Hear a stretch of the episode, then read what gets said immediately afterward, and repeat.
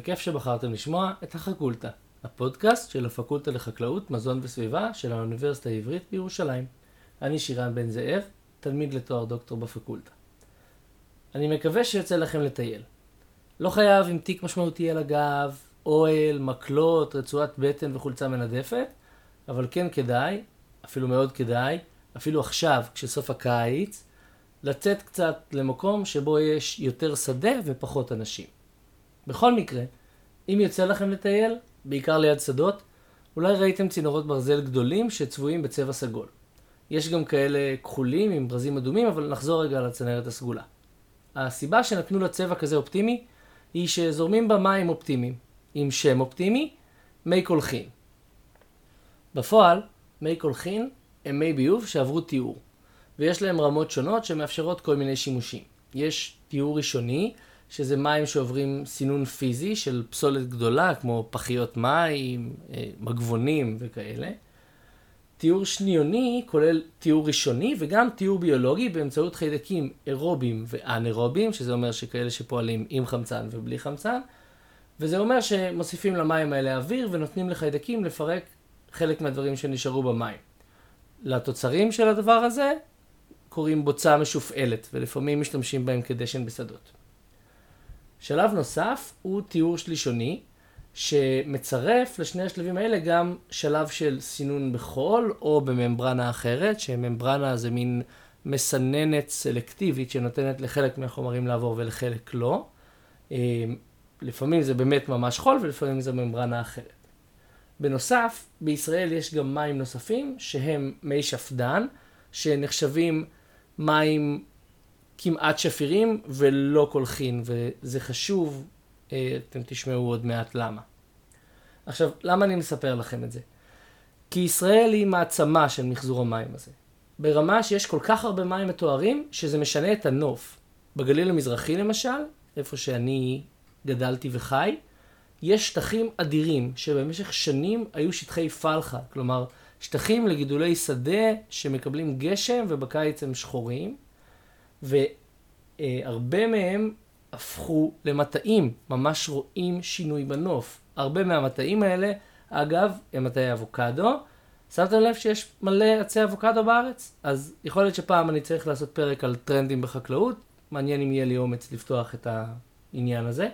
חזרה למי הקולחין, אז מי הקולחין האלה, שמשקים איתם בין היתר את האבוקדו, אה, מכילים את כל התוצרים של החיים שלנו. כל החיים שלנו. קמת בבוקר, שתית קפה, חלק מהקפה עכשיו בקולחין. הכנת סנדוויץ', עכשיו יש מיץ של עגבנייה וקצת טחינה בקולחין. סידרת את הכוסות מהערב הקודם, יש קצת יין בקולחין. ויותר חשוב, לקחת כדור בשביל הכאב ראש מהיין של אתמול, אז תכף יהיה גם קצת מהחומר הזה של הכדור נגד כאב ראש במים. קצת אני אומר, אבל האמת שיש הרבה יותר ממה שאני למשל ידעתי לפני שהתכוננתי לפרק הזה. אני אגיד את זה כבר כאן. הסיפור שתשמעו תכף, בריאיון שלי עם פרופסור בני חפץ, חוקר במחלקה לקרקע ומים של הפקולטה לחקלאות, שהוא גם הדיקן של הפקולטה לחקלאות, מזון וסביבה, זה דבר מפחיד. אבל צריך לזכור שאם אנחנו מדברים על זה, אז אנחנו יודעים על זה, ואז אפשר לבנות על לטפל בזה, ואפשר לדעת מתי מים הם לא ראויים לשימוש, ואת כל זה אפשר לדעת כשקונים מקומי. אין משגיחי איכות מים שטסים סביב העולם לבדוק את איכות המים איתם משקים את הירקות והפירות שאנחנו נאכל אחר כך. ועכשיו נעבור לראיון.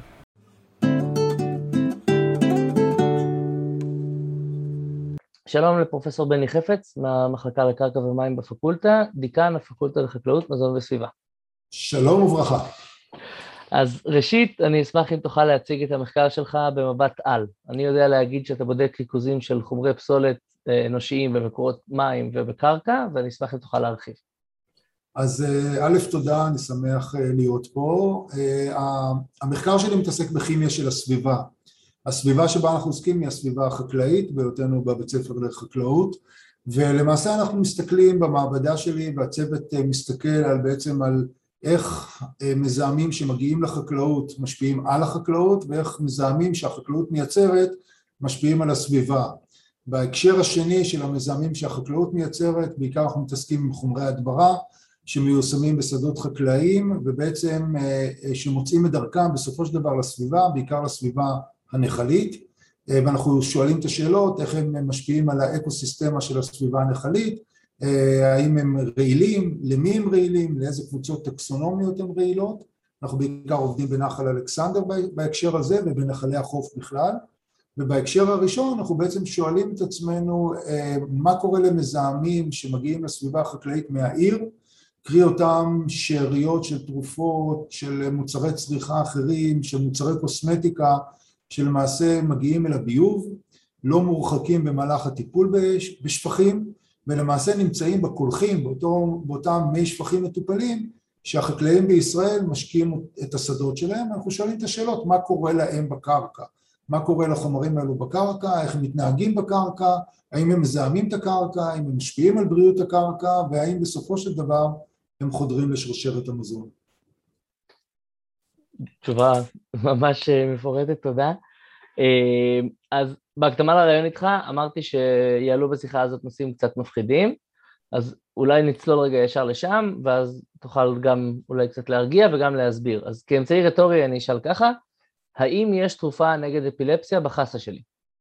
אז התשובה הקלה היא כן, יש כנראה בחסה שלך, אם החסה שלך ושלי ושלנו כולנו ביחד הושקטה בקולחים, בשפכים מטופלים שהם מותרים על פי התקנות להשקיה בלתי מוגבלת, אז סביר להניח שנמצא בה גם תרופות נגד אפילפסיה וגם מגוון אחר של תרופות שכמו שאמרתי קודם לא הורחקו במהלך הטיפול במים, שורדות את הקרקע, נקלטות על ידי הצמחים ובצמחים עצמם עוברות טרנסלוקציה או מועברות לחלקים אכילים. אז יש סכנה כזאתי, היא נמצאת, אני גם לא יודע להגיד אם זו סכנה, אני יכול להגיד שיש חשש שהחומרים האלו נמצאים, אנחנו יודעים שהם נמצאים, מה הסכנה הבריאותית, אנחנו עדיין לא יודעים אם היא קיימת בכלל, לכן לא צריך להיבהל.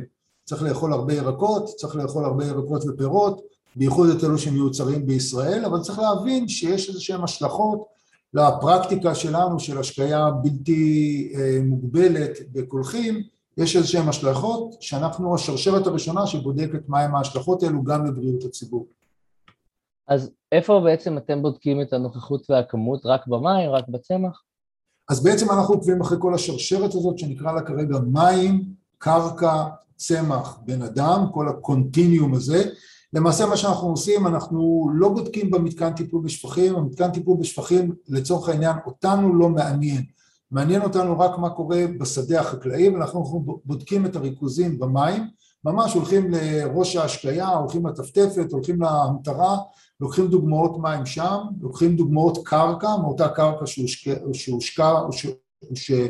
שהושקתה באותם מים ודוגמים את הצמח ושואלים את השאלות מה יש בצמח ולאחר מכן אנחנו עושים ניסויים גם בבני אדם ולמעשה או דוגמים בני אדם בעיקר שתן ושואלים את השאלה האם בשתן שלך, שלי או של מישהו אחר אנחנו עלולים למצוא שאריות של תרופה או של מוצר קוסמטיקה כזה ואחר שאף פעם לא נחשפנו אליו. זאת אומרת האם בשתן שלך יש אייבופרופן ואף פעם לא לקחת אייבופרופן או שלא לקחת אייבופרופן בשבוע האחרון וכנראה נחשפת אליו לא בגלל ששתית מים מזוהמים באייבופרופן כי כמעט אין, אייבופרופן זה אדוויל אלא בגלל שכנראה אכלת חסה, כוסברה, כוסברה, אבטיח או כל דבר אחר שהושקע בקולחים אז שם אנחנו בודקים את הדברים.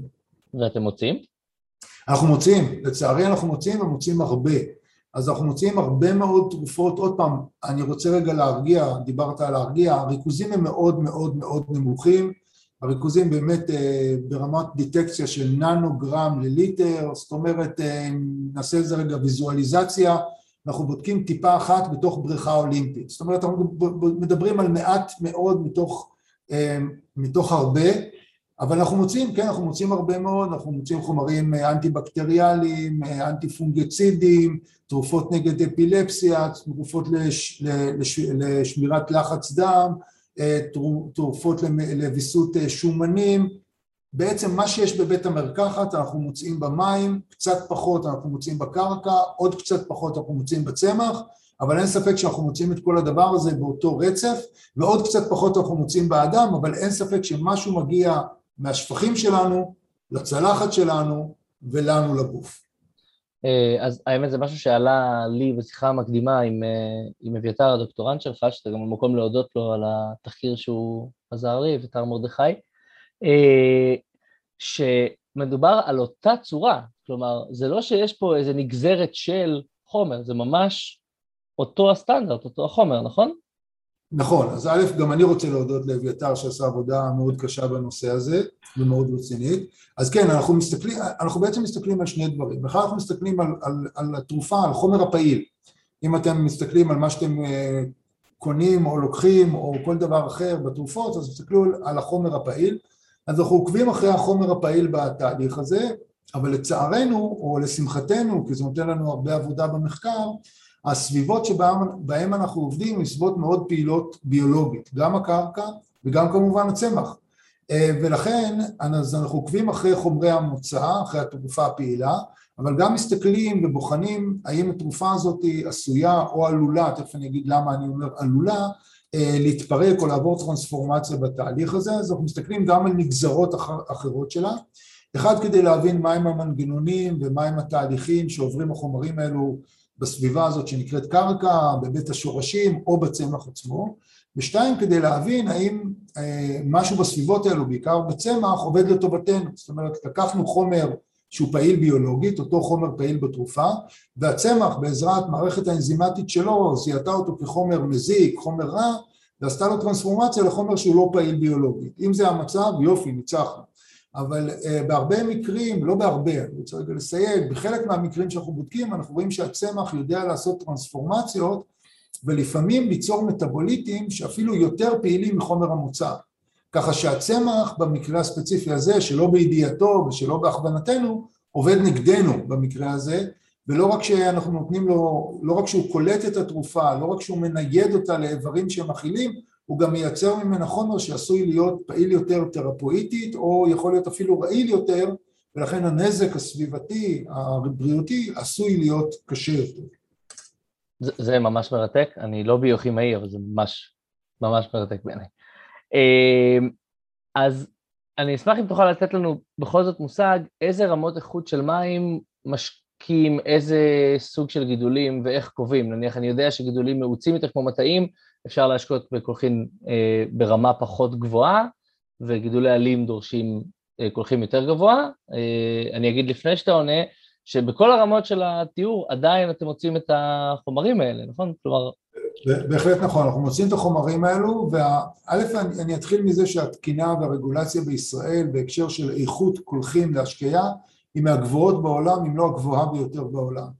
התקנות האלו ישבו עליהם על המדוכה איפשהו בתחילת שנות האלפיים ויצאו ליישום איפשהו באזור 2010 והיום הם כבר אה, בשטח לגמרי ולמעשה אה, יש, אה, אני אקרא לזה ככה, שלוש רמות עיקריות של קולחים אם הם באיכות הנמוכה ביותר פשוט אסור להשתמש איתם להשקיה וזה מצוין. אם הם באיכות בינונית אפשר להשתמש איתם להשקיה של גידולים או גידולים שלא למאכל אדם כמו אה, כותנה לצורך העניין או גידולים להאבסת בעלי חיים כמו אה, תירס למספור לצורך העניין. אה, או חלקם למטעים, שוב אם הפרי לא בא במגע ישיר עם המים ואם הפרי הוא קליף אז יש לנו איזשהם הנחות מבחינת איכות המים אבל אם המים עומדים בכל התקנות המחמירות ביותר ובכל הפרמטרים המחמירים ביותר, למעשה אפשר להשתמש איתם למה שנקרא השקיה בלתי מוגבלת, שברגע שאמרנו בלתי מוגבלת אז היא לא מוגבלת לא לקרקע, היא לא מוגבלת לשיטת ההשקיה והיא לא מוגבלת לגידול, אז אפשר בהחלט להשקעות, להשקות אה, כוסברה ופטרוזיליה וחסה וקולרבי או ירקות אחרים בקולחים וזה נעשה בחלק מהמקומות בישראל שהקולחים עומדים בתקנות האלו אז אם אני כבר אקדים אולי את השאלה הבאה שלך, אז איפה הבעיה? הבעיה היא שכל התקנות וכל הפרמטרים לאיכות קולחים לא לוקחים בחשבון או לא לוקחות בחשבון שאריות של חומרים רפואיים ומוצרי קוסמטיקה במים, כי כשעבדו על התקנות האלו בסוף שנות התשעים, תחילת שנות האלפיים, בכלל לא היה ידוע שהחומרים האלו נמצאים במים. ולמעשה היום אני קורא כבר מעל עשור למקבלי ההחלטות לנסות ולשבת על המדוכה שוב וליצור סדרה חדשה של תקנות שיגבילו או יתייחסו לפחות לסוג מזהמים האלו בתוך המים כי בסופו של דבר הם מגיעים לצלחת שלנו ובסופו של דבר מגיעים לגוף שלנו וההשלכות הבריאותיות עדיין לא ידועות, אבל לא הייתי רוצה שהם יגיעו בכל מקרה אלינו. אוקיי, okay. צריך להגיד שכנראה שיש להם איזו סבילות לזה, כי מדובר על חשיפה כרונית לריכוזים מאוד נמוכים ולא משהו אקוטי, כלומר התפרצות אחת בטח הייתה משנה מיד את ה... נכון, אז, אז למזלנו אנחנו כאן, שבעצם אף אחד לא מת מהמצב הזה וכנראה גם אף אחד לא ימות וזה בסדר גמור, אבל מצד שני אין פה את הדחיפות היתירה למקבלי ההחלטות לשבת ולעשות משהו או להוציא כסף למחקר כשנבין באמת מה קורה מחשיפה כרונית של ילד בן שנתיים שמתחיל עכשיו לאכול ירקות ופירות כאזרח ישראלי טוב ויאכל אותם לאורך כל חייו וכנראה שייחשף למגוון של חומרים רפואיים בריכוזים מאוד מאוד נמוכים שאנחנו לא יודעים באמת אם זה משפיע קוגניטיבית, אולי הוא יקבל אלרגיה, אולי הוא יהיה חשוף להשפעות הדדיות של תרופות כי הוא יקבל תרופת מרשם מהרופא והרופא לא יודע שבגוף שלו יש ריכוז נורא, נורא נמוך של תרופה אחרת שאולי מתחרה איתה או עלולה לגרום לאיזשהו נזק אה, פריפריאלי אחר, אז לכן, לכן, לכן קיימת בעיה ולכן אני צועק, אבל יכול להיות שאני לא צועק מספיק. Uh, תודה, זה מאוד מאוד מעניין, זה פשוט משהו ש... לפני שדיברתי איתך לא היה לי מושג שהדבר הזה קורה. uh, אני, אני מקווה ש, שגם המאזינים שלנו uh, יבינו את הדחיפות שבדבר. אני רק רוצה להתעכב על עוד נקודה אחת, כי זה פשוט סקרן אותי. כש... אורזים גזר למאכל.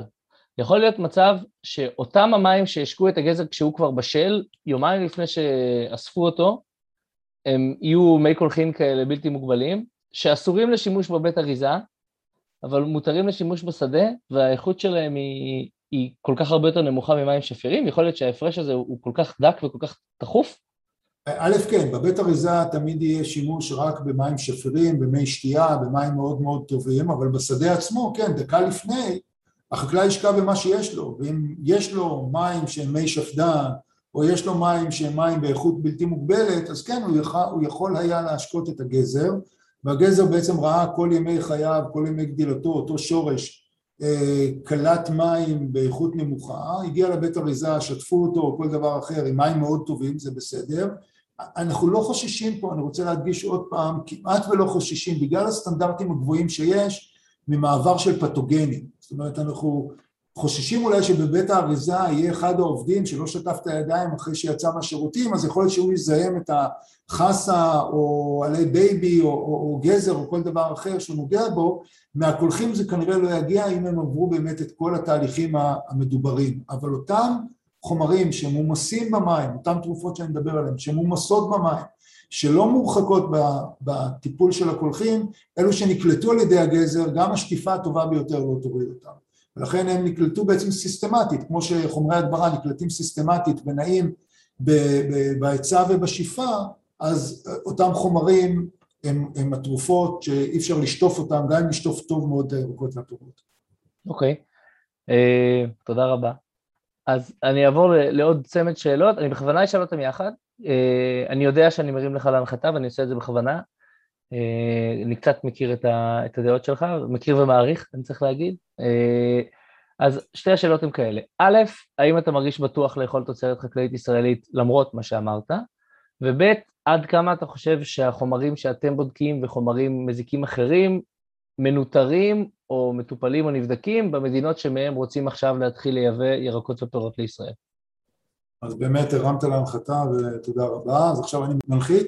אז, אז ככה, לגבי הניטור, אני מניח שהניטור ב, בירקות ופירות במדינות שכנות, בין אם זה ירדן, עזה, טורקיה או כל מקום אחר, סביר להניח עד כדי ידיעה מוחלטת שהוא כמעט אפס של החומרים שלנו. דרך אגב, גם במדינת ישראל, אה, השירותים להגנת הצומח לא בודקים את השאריות של התרופות שאותם עליהם אנחנו מדברים, אבל הם במדינות האחרות שציינתי כרגע גם לא בודקים הרבה מאוד שאריות של חומרים, אה, אה, של, של חומרי הדברה שמיושמים וחלקם מיושמים שלא על פי תקן אז ככה שזה בעיה, בעיה גדולה, בקיצור יבוא הוא בעיה אם אין עליו פיקוח. ושתיים, השאלה הראשונה שלך, האם אנחנו מרגישים או אני מרגיש בטוח לאכול, התשובה היא כן, אני חושב שעדיין חשוב לאכול כמה שיותר ירקות ופירות, הבנפיט אה, הרפואי מלאכול, או הבריאותי מלאכול הרבה מאוד ירקות ופירות הוא גדול מזה אנחנו אולי חשופים לקצת חומרי הדברה וקצת שאריות של תרופות או מוצרי טיפוח אישיים כאלו ואחרים, אז לכן לאכול, כן, לאכול הרבה מאוד ירקות ופירות, אני אוכל הרבה מאוד פירות וירקות כי זה חשוב, אני רק אדגיש עוד פעם שאם מישהו שומע את הפודקאסט הזה ואומר טוב אני ארוץ לקנות ירקות ופירות מחקלאות אורגנית כי שם לא נמצא את הדברים האלו אז אני רגע אעצור אותו ואני אגיד לו שעל פי התקנות של חקלאות אורגנית בישראל מותר להשקות בקולחים אז ככה שהשקיה בקולחים בחקלאות אורגנית לא פותרת אותנו מהבעיה של אותם חומרים רפואיים שאנחנו כרגע מדברים עליהם והיא פותרת או לא פותרת זה דיון אחר לגמרי מנושא חומרי הדברה כאלו ואחרים בחקלאות האורגנית. אז לפחות בישראל החקלאות האורגנית היא לא הפתרון לזה אבל כן תאכלו הרבה ירקות ופירות בהרבה צבעים, בהרבה מינים והרבה כל היום כי זה עדיין בריא הרבה יותר מאשר להסתפק באוכל מעובד שאז אנחנו חשופים לכימיקלים אחרים לגמרי כן, אני רק רציתי, רציתי להתעכב על, על העובדה שאורגני לא אומר לא מרוסס, פשוט אומר מרוסס בחומרים אחרים. אני ממש לא מעריך את הבדיחה על היום והלילה, ולכן אני לא, לא משתמש בה, אבל uh, בהחלט יש רסוסים, אני, אני מתכנן על זה פרק נפרד. Uh, ותודה רבה. אני רוצה לדבר גם על ההשפעות של השימוש המתמיד במים האלה, כלומר, עכשיו חקלאי משקה בקולחין כי הוא מגדל, מסיים לגדל את התירס שקוצרים בימים אלה, בין אם לתחמיץ ובין אם קלחים, ויכול להיות שהוא משקה אותם בקולחין. עד כמה החיטה או האפונה או הבקיה והטילטן שיעקבו אחרי הגידול הנוכחי חשופים לאותם החומרים שהיו במי הקולחין, אם בכלל? אז גם את הנושא הזה הוא נושא מעניין של בעצם מחזור זרעים וגידולי בעל וגידולי שלחין, אז למעשה גם את זה הסתכלנו על הדברים האלו ובחלקת ניסוי שאנחנו עושים במו"פ לכיש, יש לנו מערך של איזימטרים, בעצם עציצים גדולים שבהם אנחנו מגדלים במחזורי זרעים ואחת השאלות שעניינו אותנו זה לראות האם חיטה שגדלה בחורף, מושקית במי גשם, חשופה או נוכל למצוא בה שאריות של תרופות בגלל שהיא גדלה על קרקע שקודם הושקתה בקולחים בגידול של אלפלפה או, או כל דבר אחר, לא משנה כרגע מה, והתשובה היא לצערנו כן, זאת אומרת חלק מהחומרים הרפואיים האלו שורדים בקרקע, נספחים למוצקי הקרקע, בין אם זה למינרלים או לחומר האורגני בקרקע, ומשתחררים חזרה לתמיסת הקרקע גם בחורף. אז ככה שאתה משקה במים הטובים ביותר מי גשם, אבל הם עדיין לקרקע יש זיכרון בהיסטוריה מהעונה הקודמת או מהעונות הקודמות, ולכן גם בחיטה שגדלה, או בקיה שגדלה על שדה או בשדה שהושקע בעבר בקולחים, נצפה למצוא אמנם ריכוזים נמוכים יותר, אבל נצפה למצוא חלק מהחומרים הרפואיים, אלו שהם יותר עמידים, אלו שעמידים לפירוק מיקרוביאלי, אלו שנספחו לקרקע והשתחררו חזרה לתמיסת הקרקע עקב שינויים בתהליכי שיווי משקל, והם יכולים להיקלט על ידי הצמחים. אז, אז, אז גם זה אישיו שהוא חשוב, אנחנו רואים אותו במחזורי זרעים להרבה מאוד שנים.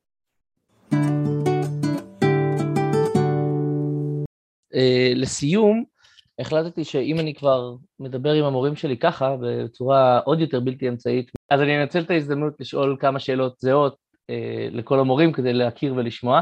אז א', אני אשמח אם תוכל לספר איך הגעת לפקולטה, ואם היה לך רקע בחקלאות או מזון או סביבה לפני כן. אז אני אתחיל מזה שאני גדלתי בראשון, עירוני לגמרי, אבל השורשים שלי הם כן משפחה חקלאית, מבאר טוביה, רפתנים, אז אני, החקלאות ואהבת החקלאות תמיד הייתה בעורקיי ובוורידיי, והמחשבה ללכת ללמוד בפקולטה, ואני למדתי קרקע ומים, ואני ממשיך ללמד קרקע ומים, היא נעה באמת בקטע שלה בין הגיאולוגיה, שמאוד נחשפתי לזה בחוג נוער שהייתי בשדה בוקר, לבין האהבה והחשיבות של החקלאות, זאת אומרת אם אתה מסתכל רגע על הגיאולוגיה ומסתכל על החקלאות, ההבדל או מה שמגשר ביניהם זה קרקע, כי אי אפשר לגדל צמחים על סלעים, אז למעשה תוצר הבליה ותוצר הפירוק של הסלעים זה הקרקע שעליה אנחנו עושים את החקלאות. אז הסיפור הזה של, של הפקולטה לחקלאות, של קרקע ומים, זה בעצם הכוח המניע בין הטיולים שלי כנער ובין המשפחה שלי מבאר טוביה, והחינוך גם מהבית, אז זה הוביל אותי לפקולטה לחקלאות. תודה, והיום כשאתה בפקולטה לחקלאות, איך אתה מגדיר, אני בעצם שואל אותך גם כחוקר וגם כדיקן, אבל איך אתה מגדיר את האתגר הכי גדול שעומד בפני המחקר בתחום שלך כיום, גם בהיבט המחקרי גרדה וגם בהיבט של האאוטריץ', ההחזרה לקהילה, התרומה וכן הלאה? אני חושב שהיום, א' זו שאלה באמת אה, טובה וצריך לה פודקאסט שלם אני חושב, מהו עתיד החקלאות ולאיפה אנחנו הולכים, אבל אני חושב שהאתגר שאנחנו עומדים לפתחו הוא עצום, זה לא רק לנו בפקולטה לחקלאות, זה לא רק לנו בסקטור החקלאי, זה בכלל לנו כאנושות, אה, האוכלוסייה גדילה בקצב די מסחרר, אנחנו אמורים להיות כעשרה מיליארד אנשים בגלובוס ב-2050, אנחנו צריכים לייצר אוכל לכולם, והייצור אוכל זה משימת החקלאות. החקלאות מייצרת מזון, זה תפקידה של החקלאות, נכון, מייצרים קצת פרחים וקצת כל מיני מוצרים בצד, אבל בסופו של דבר החקלאות צריכה לייצר מזון ומזון איכותי לאוכלוסייה הגדלה. וכשמסתכלים על האתגרים היום, שינוי אקלים, עקב זה שאין לנו קרקע לגדל כמו שהיה לנו פעם, אין לנו מים, התחרות על מקורות המים היא, היא מאוד גדולה, התחרות על מקורות הקרקע היא מאוד גדולה בין העיר לכפר, אנחנו רואים את הערים מתפתחות ונהיות ענקיות ודוחקות את, הח... את הקיבוצים ואת המושבים בישראל לפריפריה, אז מישהו צריך לגדל. בני, הזכרת שיש צורך לייצר יותר מזון אה, ליותר אנשים על פחות קרקע, ולא נגענו בזה שגם האיכות עצמה של הקרקע הולכת ומידרדרת בגלל הפעולות שלנו עצמנו. אה, נכון מאוד, זו נקודה מאוד מאוד חשובה, אנחנו מעבדים את הקרקע בעין, אבל לצערי בעיבוד לא נכון של הקרקע אנחנו גם מעבדים אותה באלף, פשוט הקרקע נאבדת. אה, דוגמה טובה לזה זה עומק הקרקעות, מבלי לדבר כרגע על איכות הקרקע, אפילו עומק הקרקעות, באזור הרי מנשה עומק הקרקע היה משהו כמו 50-60 סנטימטר בשנות החמישים, היום הוא משהו כמו חמישה או שישה סנטימטר, זאת אומרת הקרקע נעלמה, היא נעלמה או נשקפה או נסחפה בגלל עיבוד לא נכון שלנו.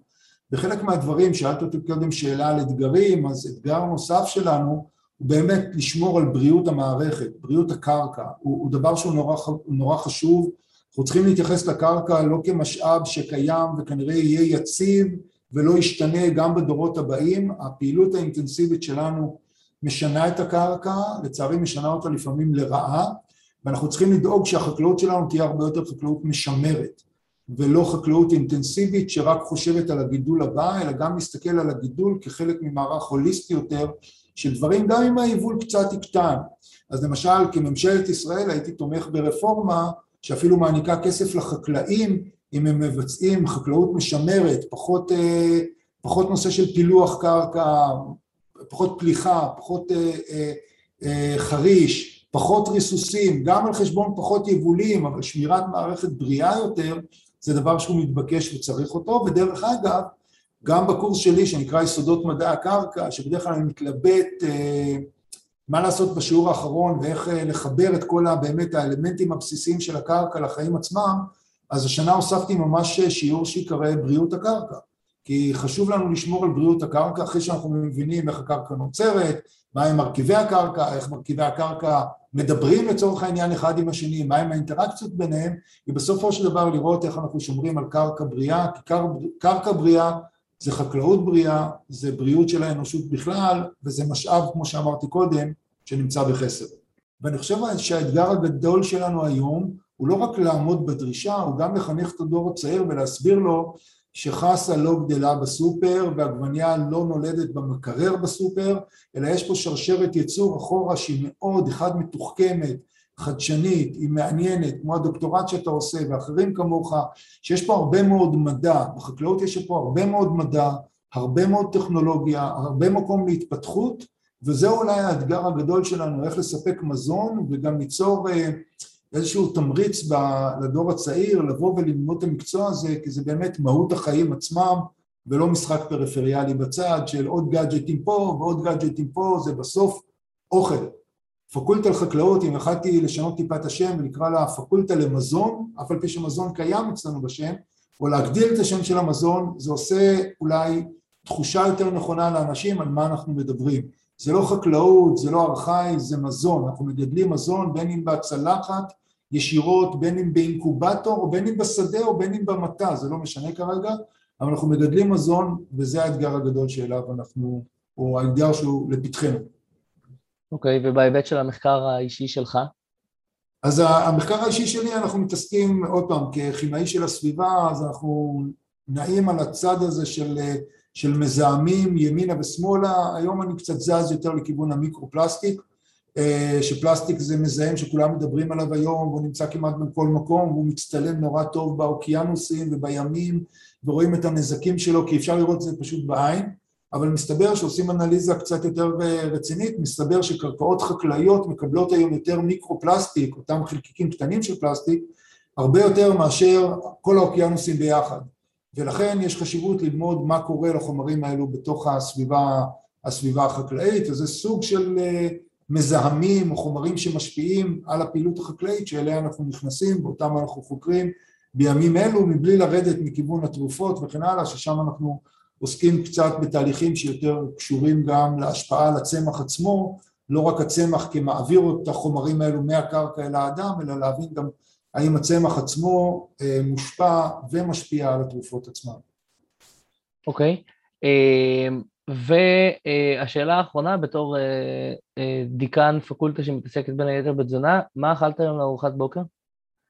אז אני מדלג בדרך כלל לארוחת הבוקר ומסתפק בקפה שחור איזה עד שעה 12 ואז אוכל את הארוחה הראשונה בבוקר, אז אני, אני לא מאלו של הארוחות הבוקר המסודרות. הבנתי. מעולה. תודה רבה, בני. על הכיפאק, נהדר. אז המון תודה שוב.